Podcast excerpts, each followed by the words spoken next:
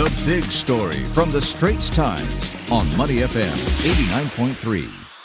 You're watching The Big Story with me, Chiao Suen. Subscribe to the Straits Times channel to stay up to date with our live news updates. Social media has become a permanent fixture in many of our lives, but it comes with its fair share of ills.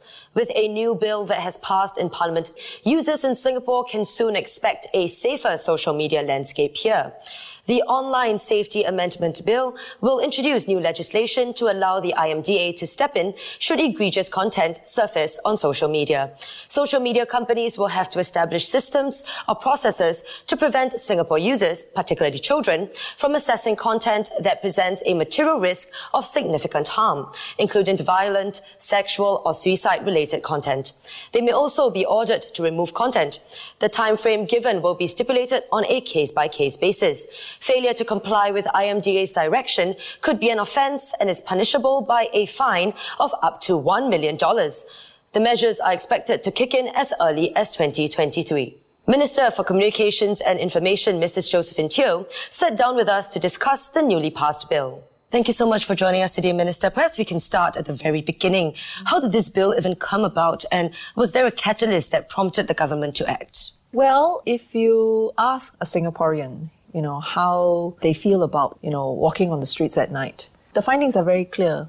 I think about 97% would say that they feel safe. But if you ask uh, Singaporeans whether they are concerned about content that they come across online, actually a good 80% will say that they don't feel very comfortable. So there's a huge difference, a stark contrast. And if we ask ourselves why this might be the case, some kinds of content will come to mind. A few years ago, for example, there was a 14 year old girl by the name of um, Molly Russell. She lived in the UK and she had taken her own life. And when the investigations, you know, took place, they uncovered thousands of images of self harm that she had been looking at prior to her taking her own life. Every now and then we also come across dangerous stunts, you know, blackout challenges, for example, that are being promoted there to us as users on social media. And I think during COVID, uh, some of us will still remember something that was religiously very insensitive. You know, there was a concern at one time that we were running out of toilet paper and a particular image had appeared where they put the Bible in the Quran and says, this is what you can use. And that is something that is very offensive to the religious communities in Singapore. So when we look at all these content and we ask ourselves, in spite of the fact that we have actually taken some steps to regulate the online space. Is it enough? And do we need to do more? I mean, some of us will still remember that um, Singapore was one of the first to introduce a personal data protection law. This happened all the way back in 2012. And then in 2020, we updated the law. In between, we've introduced POHA, the Protection Against Harassment Act, and uh, we've also introduced POFMA, and this year, FICA. I think we have to understand that uh, in spite of these moves, from individuals' perspectives, from the perspective of communities, there are still issues concerning safety online, and we have to be willing to do more. So earlier you mentioned, you know, some of the concerning content that is permeating the internet, whether it's dangerous content or religiously insensitive content. I mean, we know that social media is such a fast moving space and it's always described as very difficult to regulate, right? So given how quickly some of these trends, products and services can emerge and how quickly a obscure fad or a post containing hate speech, just how quickly those can go viral just like that. You know, how do we ensure that the authorities are able to keep track of such a quickly evolving space, especially, you know, maybe some of the murkier corners of the internet that perhaps as adults we're not quite as native to as perhaps our younger generation are? How do you think that will possibly work? Well, very fortunately, amongst our public officials are also younger officers who themselves are digital natives and they're keeping an eye out for what's happening in the far reaches of the internet and also sharing with uh, other colleagues uh, areas that they think are concerning. But more importantly, I think the government has to be very open in engaging with a whole range of stakeholders. This could be groups of parents, this could be educators, this could even be uh, non-governmental organizations that have an interest on this topic interest in promoting mental wellness, for example. These are all the varied sources of information that the government can tap into to understand online developments better. And then to also put the question back to these stakeholders, what are some of the ways in which you think we can, you know, regulate this space and make it feel safer for everyone?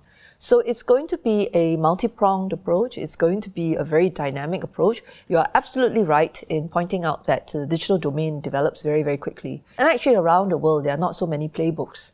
It's not as though when we were building up physical Singapore, you want to know how to keep the road safe. You want, you want to know how to make sure that uh, buildings don't topple over. Yeah, many other countries have already introduced laws and regulation to ensure that physical safety can be you know, widely available. So you can study them and you can draw references.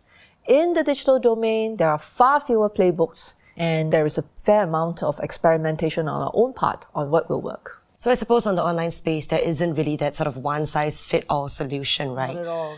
But well, if we go into the bill itself, you know, what I think what looms large for a lot of people will be that one million dollar fine. Mm-hmm. But Singapore will be taking it as a penalty of last resort.